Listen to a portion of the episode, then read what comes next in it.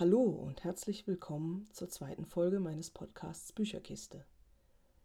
Auch heute möchte ich euch wieder ein Buch vorstellen, das mich geprägt hat und mich durch die Jahre begleitet hat.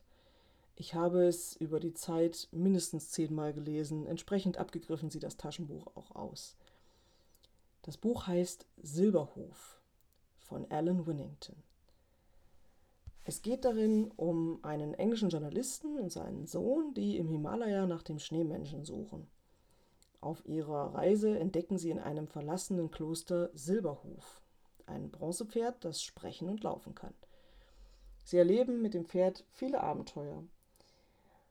Auf einer zweiten Reise in den Himalaya, den die beiden mit einem Helikopterunternehmen, der mit einem Wassermotor angetrieben wird, also ist ein sehr fortschrittliches Buch für die damalige Zeit, gelangen sie ähm, gemeinsam mit Silberhuf dann bis nach Laos. Ähm, das spielt in Zeiten des Vietnamkrieges, in den Laos ja mit hineingezogen worden war.